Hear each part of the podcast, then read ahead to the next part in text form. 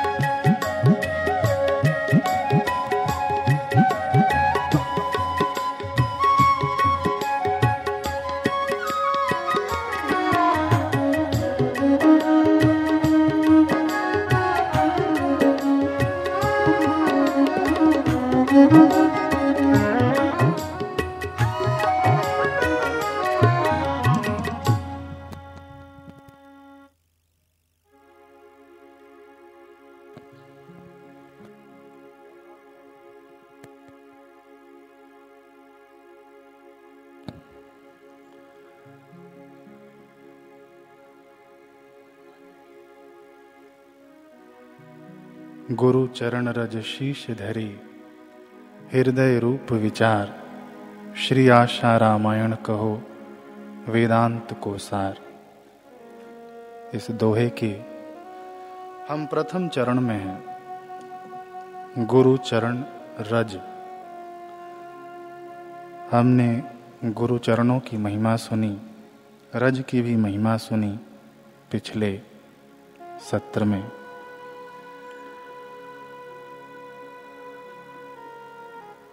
चंद्रमा के नौ गुण अवगुण, नव अवगुण भगवान राम जी बता रहे हैं। लेकिन चंद्रमा फिर भी पूजनीय है। क्यों? क्योंकि उसने सदगुरु की शरण ग्रहण की। इसलिए शिव जी के शीश पर शोभित तो होता है। वही शिव जी कह रहे हैं, स्कंद पुराण में। जगत जननी माता जगदम्बा को उपदेश करते हुए कि यत पाद रेणुका कणिका कापी संसार वारिधे कि गुरुदेव की चरण धूली, का एक छोटा सा कण सेतु बंधायते सेतु बंध की भांति, सेतु बंध पुल, ब्रिज कह लें, पुल कह लें, सेतु बंध की भांति है। गुरुदेव की चरण धूली का एक छोटा सा कण। भगवान शिव जी बता रहे हैं।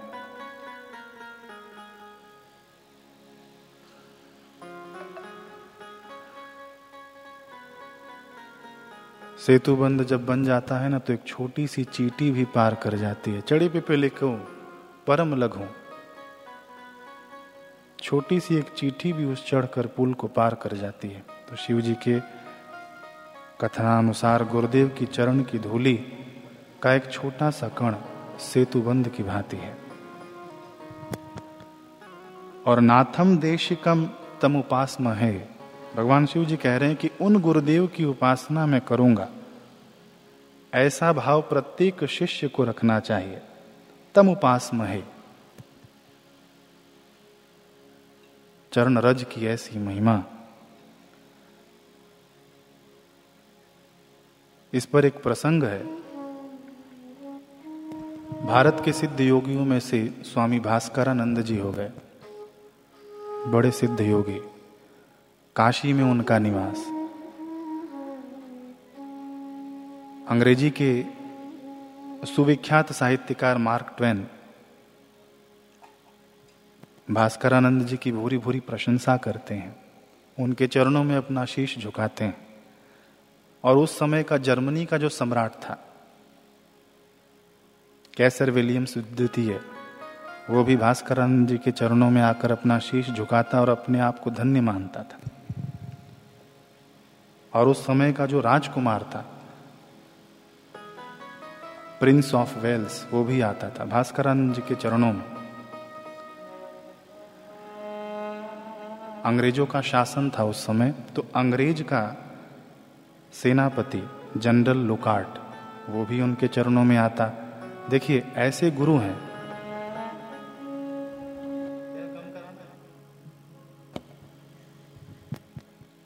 ऐसे गुरु हैं, लेकिन उनके यहाँ पे एक शिष्य ऐसा भी था। लक्ष्मण मल्लाह। उसका नाम ही था लक्ष्मण मल्लाह। मल्लाह जाति का था, पढ़ा लिखा नहीं था। लेकिन गुरुदेव के श्री चरणों में बड़ा अनुराग रखता था।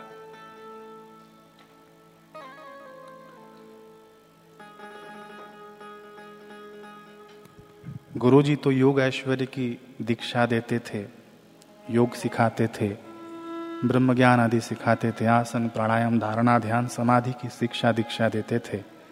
लेकिन लक्ष्मण मल्लाह पढ़ा लिखा नहीं था, उसको कुछ समझ में नहीं आता था। सेवा करता गुरु नाम का जप करता दो जो उसे दीक्षा में मिली थी। श्रद्धा से विभोर होकर उसने अपने गुरुदेव की चरण धूलि इकट्ठा कर ली और डिबिया में रख ली। ये घटित घटना है, ऐतिहासिक घटना है, काल्पनिक घटना नहीं है।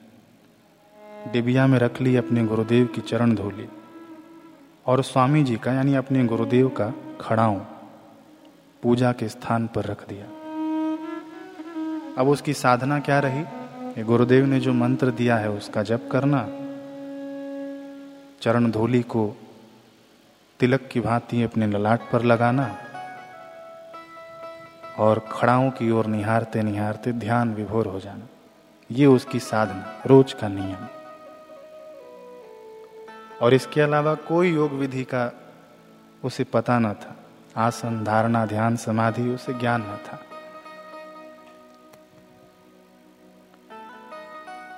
एक दिन वह रोज की भांति गुरुदेव की चरण रज माथे पर धारण किया और नाम जप करना शुरू किया, चरणों का ध्यान शुरू किया तो उसके भवों के बीच में सफ़ेद प्रकाश नज़र आया।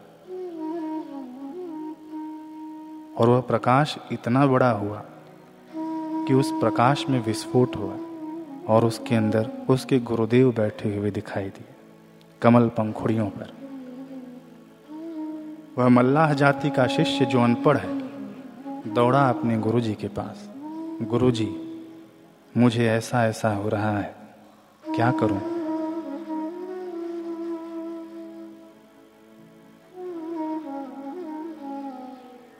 लक्ष्मण की सारी बातें सुनकर स्वामी जी मुस्कुराए और बोले कि बेटे, इसे आज्ञा चक्र का जागरण कहते हैं। आज्ञा चक्र का जागरण कहते हैं। देखिए, इस मल्लाह जाति का शिष्य, मल्लाह जाति का शिष्य ने आज्ञा चक्र का जागरण कर लिया, सिर्फ़ चरण धूलि को लगाकर।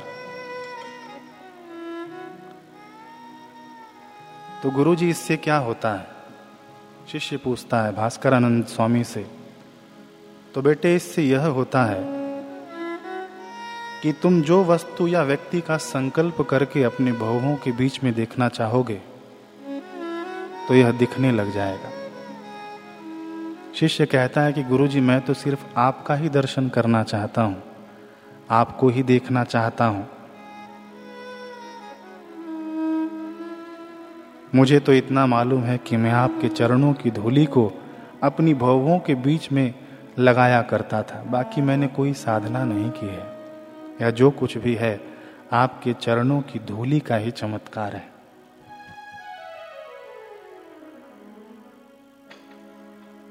अब यह नई बात जानकर मुझे पूरा विश्वास हो गया है कि गुरु चरणों की धूली से शिष्य आसानी से भव पार कर सकता है। लक्ष्मण मल्लाह अनपढ़ है।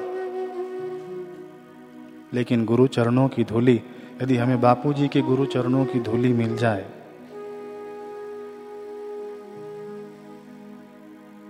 चरण धूली।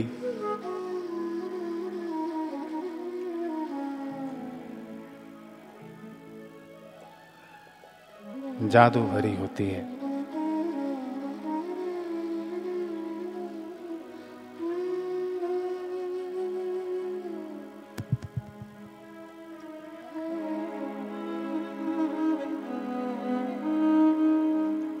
क्या जादू भरा इनके चरणों की रज में।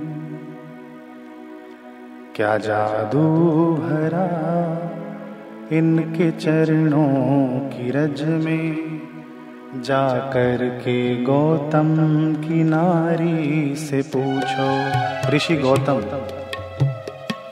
माता अहिल्या के पति, हम सब जानते हैं उनकी कहानी इतिहास।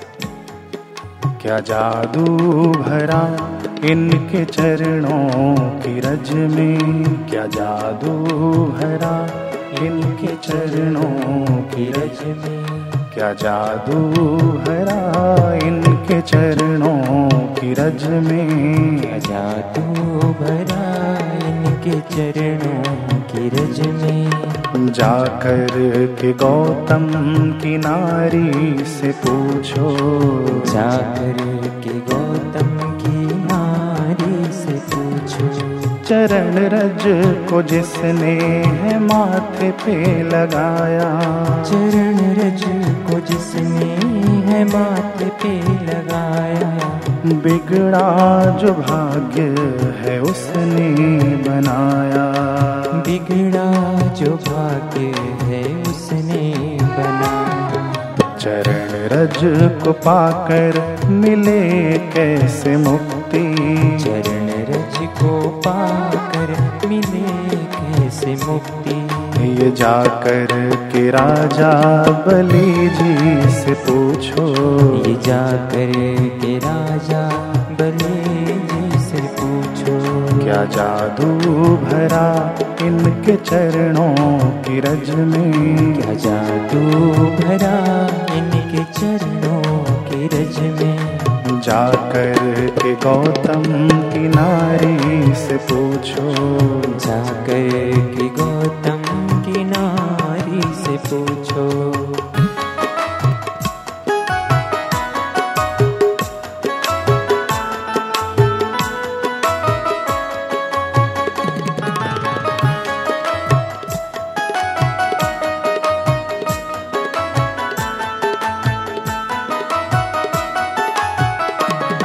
कृपा कितनी करते हैं शरणागतों पर? कृपा कितनी करते हैं शरणागतों पर। बता सकते हैं यदि मिलेंगे सुदामा। बता सकते हैं यदि मिलेंगे सुदामा। पतितों को पावन ये कैसे बनाते? पतितों को पावन ये कैसे बनाते? पावन खड़े बड़दादा से पूछो पावन खड़े बड़दादा से पूछो। पतितों को पावन ये कैसे बनाते? पतितों को पावन ये कैसे बनाते? पावन खड़े बड़दादा से पूछो, पावन खड़े बड़दादा से पूछो। क्या जादू भरा इनके चरणों की रज में? क्या जादू भरा इनके चरणों की रज में? जाकर के गौतम की नारी से पूछो। जाकर के गौतम की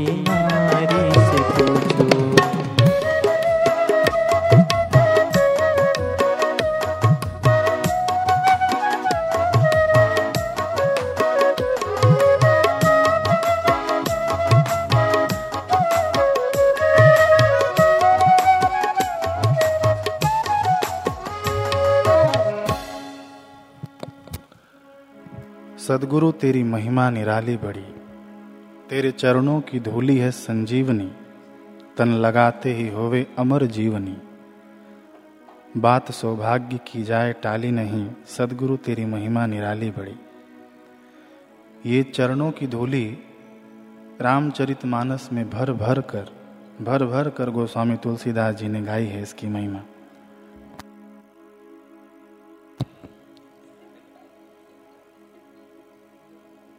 गोस्वामी तुलसीदास जी कहते हैं, गुरुदेव के श्री चरणों को कमल।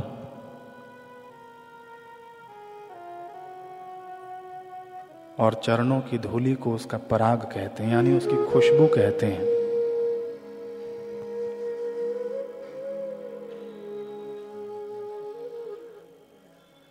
बंदौ गुरु पद, पद्म परागा। सुरुचि सुबास सरस अनुरागा। गोस्वामी तुलसीदास जी कहते हैं,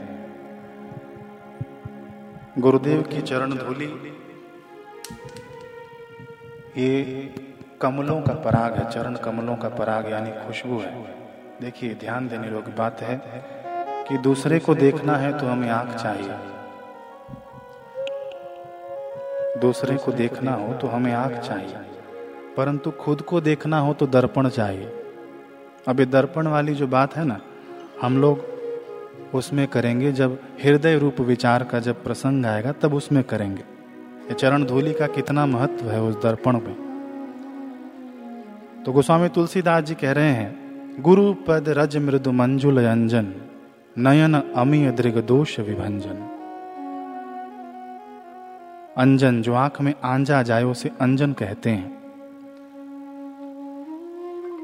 और नेत्रों के दोष को दूर करने वाला है अंजन। तो कौन सी आँख? कौन सी आँख? पूज्य गुरुदेव हमें सत्संग में सुनाते हैं कि सत्संगश्च विवेकश्च निर्मलम नयनद्वयम। और गोस्वामी तुलसीदास जी कहते हैं कि ज्ञान विराग नयन उर्गारी। देखिए, सत्संग से ज्ञान की प्राप्ति होती है और सत्संगश्च विवेकश्च, विवेक से वैराग्य की प्राप्ति होती है। ये ज्ञान वैराग्य भीतर की आँखें हैं और ये आँखें हो गई हैं खराब। ये आँखें भी खराब होती हैं महाराज। हाँ ज्ञान और वैराग्य की आँखें भी खराब होती हैं। नीर है, सूझे नहीं। लानत ऐसी जिंद, तुलसी ऐसे जीव को भयो मोतिया बिंद ये ये ज्ञान और वैराग्य की आँखों में मोतिया बिंद का रोग लग जाता है।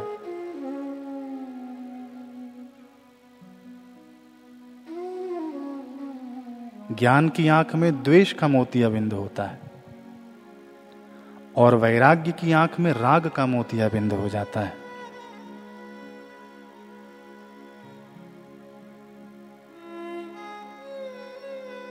ज्ञान कहता है कि दूसरा कोई है ही नहीं। हम लोग अद्वैत का ज्ञान सुनते हैं और फंसे रहते हैं द्वैत में।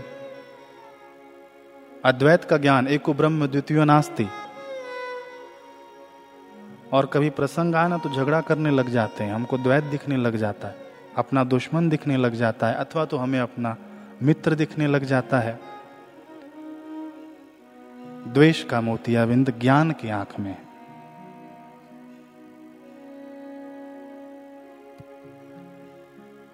हम लोग गुरु जी का ज्ञान तो सुन लेते हैं। जो लोग नहीं सुनते, उनसे बहुत बढ़िया। ये सर्वोपरि ज्ञान है गुरु जी के जो मुख से हम लोग सुनते हैं। लेकिन हम लोग उसका चिंतन, मनन, निदध्यासन नहीं करते हैं तो उस ज्ञान की आँख में मोतिया बिंद हो जाता है। देखिए, आँख तो है। ऐसा नहीं कि रोग हो गया तो आँख नहीं है। आँख है, लेकिन उस आँख में मोतिया बिंद का रोग हो गया है।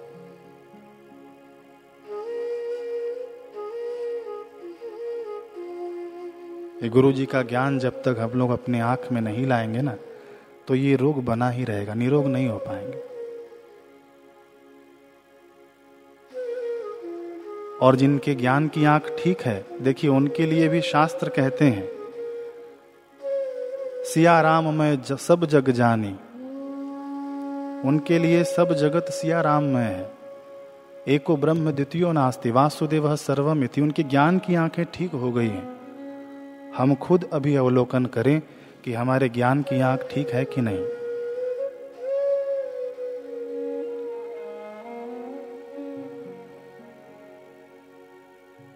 ज्ञान की आँख ठीक होगी तो किसी से विरोध नहीं रह जाएगा।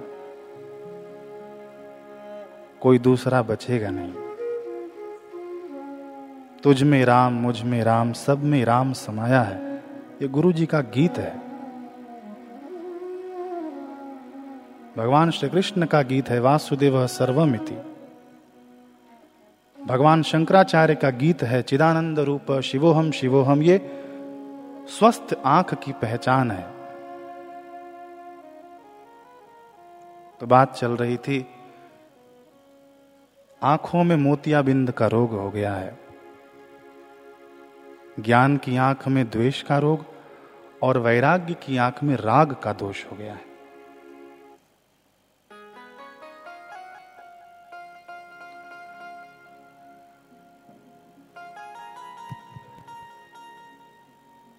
आँखें लाना नहीं है, बस हमें इलाज करना है। वो इलाज कैसे हो? इलाज कैसे हो? हम लोग जाते हैं ना तो मेडिकल स्टोर पे आँख, आँखों में जब गड़बड़ी होती है तो आई ड्रॉप्स देते हैं। पुरानी पद्धति में देखा जाए तो पहले की जो माताएँ थीं, काजल लगाती थी, आँखों में अंजन करती थी, उनकी आँखें स्वस्थ रहती थी। गोस्वामी तुलसीदास जी वही कह रहे हैं कि अपने ज्ञान की आँख में अंजन लगाओ। वैराग्य की आँख में अंजन लगाओ। तुलसी ऐसे जीव को भयो मोतिया बिंद। ये मोतिया बिंद की बात तुलसीदास जी कह रहे हैं। उसका इलाज भी बता रहे हैं।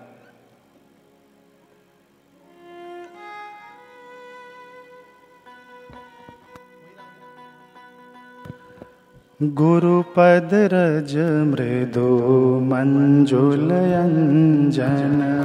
गुरुपद रज मृदु मंजुल अंजन। नयन अमिय दृग दोष विभंजन नयनमिय दृग दोष विभंजन देखिए गोस्वामी तुलसीदास जी कह रहे हैं गुरुपद रज मृदु, मंजुल अंजन। मृदु, बहुत कोमल अंजन है, आँख में लगने वाला नहीं है। बच्चे भागते हैं ना, जब आँख में काजल लगाओ तो। आँख में चुभता है, नहीं, गोस्वामी तुलसीदास जी कह रहे हैं कि गुरुपद रज मृदु। मृदु कह दिया, मंजुल अंजन, गुरुपद रज। फिर क्या होता है इससे?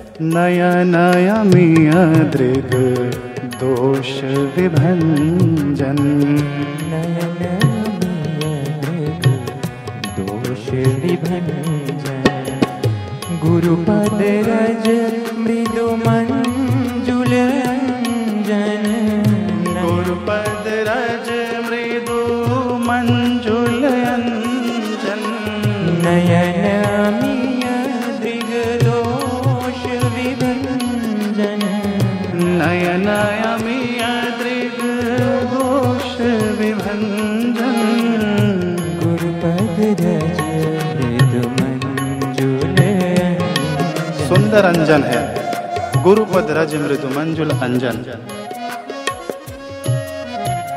ये हमारी आँख ठीक करता है। ये चरण रज की व्याख्या देखिए। चरण रज की व्याख्या। रज रज की महिमा हमारी आँखें ठीक करता है। रावण के पास बीस आँखें थी। अंगद जी जब गए रावण ने अंगद जी को पकड़ लिया और अंगद जी कहते हैं कि रावण, मैं तुमसे एक बात कहना चाहता हूँ। कहो अंगद, क्या कहना चाहते हो? अंगद जी ने कहा, हनुमान जी ने कहा था, मैं उसमें कुछ संशोधन करना चाहता हूँ, फेरफार करना चाहता हूँ। कौन? वो बानर? बोले हाँ वो बानर जिसने आपकी लंका जला दी। बोले, उन्होंने कुछ गलत कह दिया। रावण बड़ा खुश हो गया कि क्या गलत कह दिया उस बानर ने। बताओ, अंगद, क्या संशोधन करना चाहते हो? अंगद जी कहते हैं कि हनुमान जी कहकर गए, मुझसे कहा उन्होंने कि लंका में दस सिर और बीस आँखों वाला अंधा रावण रहता है। रावण में इसमें संशोधन करना चाहता हूँ। क्या, अंगद? बोले, उन्होंने शायद हड़बड़ी में मुझसे कह दिया हो। लेकिन यहाँ पर मैं देख रहा हूँ कि अंधव बधिर न अस कहीं नयन कान दस बीस। यानी सिर्फ़ दस सिर और बीस आँखों वाला अंधा नहीं, बीस कानों वाला बहरा भी रहता है। तो रावण के गुरु शिव जी हैं। रावण के गुरु शिव जी हैं। लेकिन शिव जी के चरणों का अंजन रावण नहीं करता है। तो उसकी बीस आँखें हैं। उसकी आँखों में मोतिया बिंद हुआ है। रावण की तो ऐसी महिमा कि रावण जब आवाहन करता था तो समस्त देवी देवता आकर सुबह सुबह उसके लंका के भवन में आकर उपस्थित हो जाते थे। यहाँ तक कि शिव जी भी चले आते थे। किसी ने शिव जी से पूछा कि महाराज, आप तो महादेव हैं, आप इनके गुरु हैं, आप कैसे चले आते हैं? तो शिव जी कहते हैं, मैं इसलिए आता हूँ कि कहीं ये ना कैलाश पर चला है और ये आता है तो प्रणाम कैसे करता है? सिर नीचे नहीं झुकाता, कैलाश को सिर पर उठाकर रख लेता है। ऐसा तो चेला है। तो तुलसी ऐसे जीव को भयो मोतिया बिंद। धृतराष्ट्र अंधे हैं। लेकिन भगवान ने गीता सुनने का सबसे पहला अधिकारी धृतराष्ट्र को माना और संजय को आँख दी। धृतराष्ट्र बाहर से भी अंधे हैं और भीतर से भी अंधे हैं। लेकिन देखिए, हम सब लोगों ने महाभारत सीरियल में देखी है, पढ़ी है, सुनी है। सबसे पहला अधिकारी धृतराष्ट्र को माना भगवान ने। संजय को पहले ही आँख दे दी। युद्ध से पहले माध्यम बनाया संजय को। पहले उसका कल्याण नहीं हो सकता था। लेकिन ज्ञान, जो भगवान ने सुनाया, धृतराष्ट्र ने सुना बाद में धृतराष्ट्र का भी कल्याण हो गया। ज्ञान की आँखें ठीक हो गई, ऑपरेशन हो गया। तो गुरुदेव के चरणों के आश्रित, और हमारा बड़ा सौभाग्य है कि हमें ऐसे गुरुदेव प्राप्त हुए हैं कि जिनके जन्म से ही ये ज्ञान और वैराग्य की आँखें अति सुंदर, अति पावन कैसे?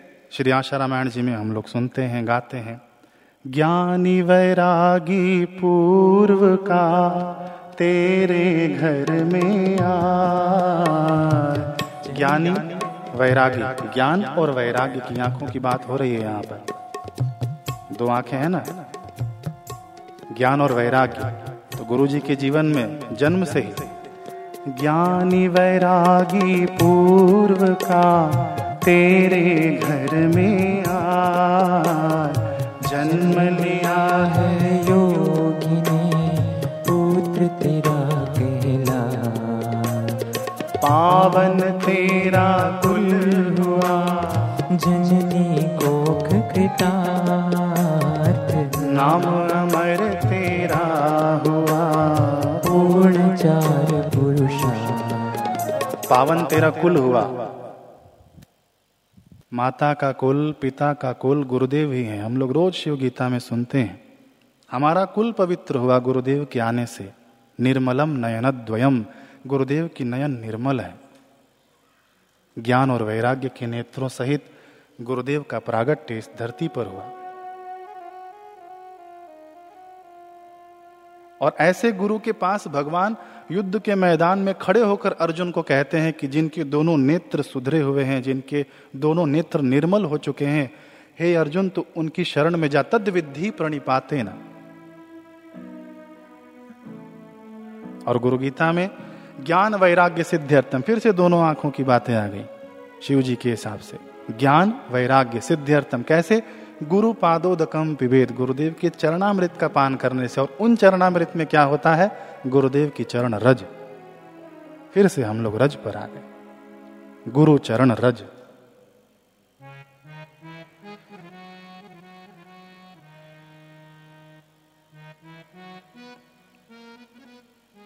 धूली जो होती है, उड़ती है ना, हमारी आँखों में गिर जाए तो हमारी आँखें बंद हो जाती हैं। लेकिन वही धूली अगर सदगुरु के चरणों के आश्रित हो जाए और वो आँखों में लग जाए, अंजन लगा लें तो जन्म जन्म से बंद हुई आँखें भी खोलने का सामर्थ्य इस चरण धूली में है। रज की बात हो रही है। तो रज का एक अर्थ होता है रजोगुण। होता है ना, सत्व, रज और तम। हमने सुना है, सत्व, रज और तम। तो रज माने रजोगुण, सत्व माने सत्वगुण, तम माने तमोगुण। तो रज का एक अर्थ होता है रजोगुण। भगवान गीता में कहते हैं कि काम एश क्रोध एश रजोगुण समुद्भव। काम और क्रोध रजोगुण से उत्पन्न होते हैं। ध्यान दीजिएगा, काम और क्रोध रजोगुण से उत्पन्न होते हैं।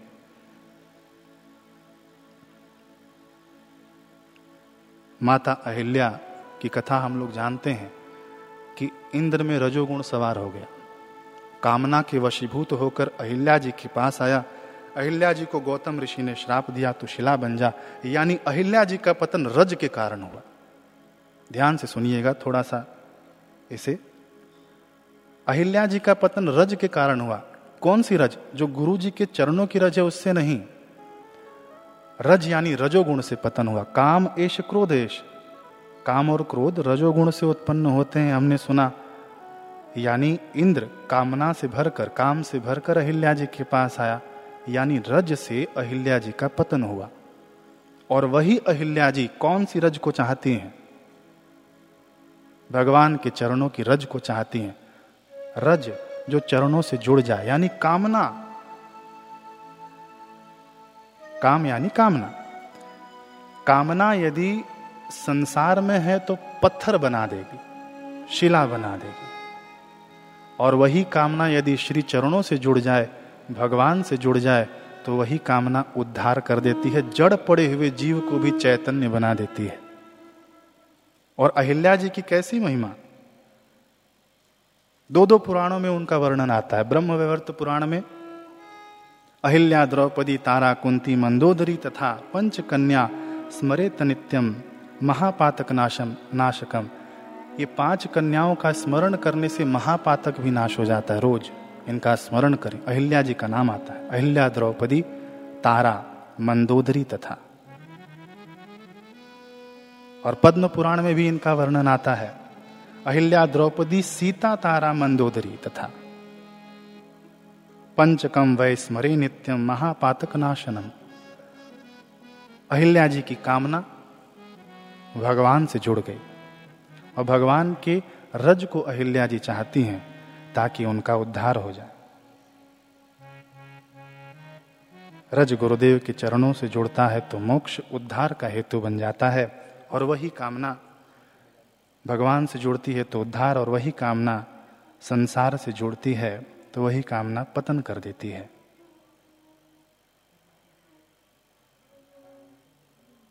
आज नवरात्रि, गुप्त नवरात्रियाँ चालू हैं। प्रथम दिन है आज। समय हो गया। अगला सत्र भी चरण रज पर ही हम लोग चर्चा करेंगे, सुनेंगे। आज एक नई आरती के साथ इस गुप्त नवरात्रि का हम स्वागत करेंगे। आरती की तैयारी करें।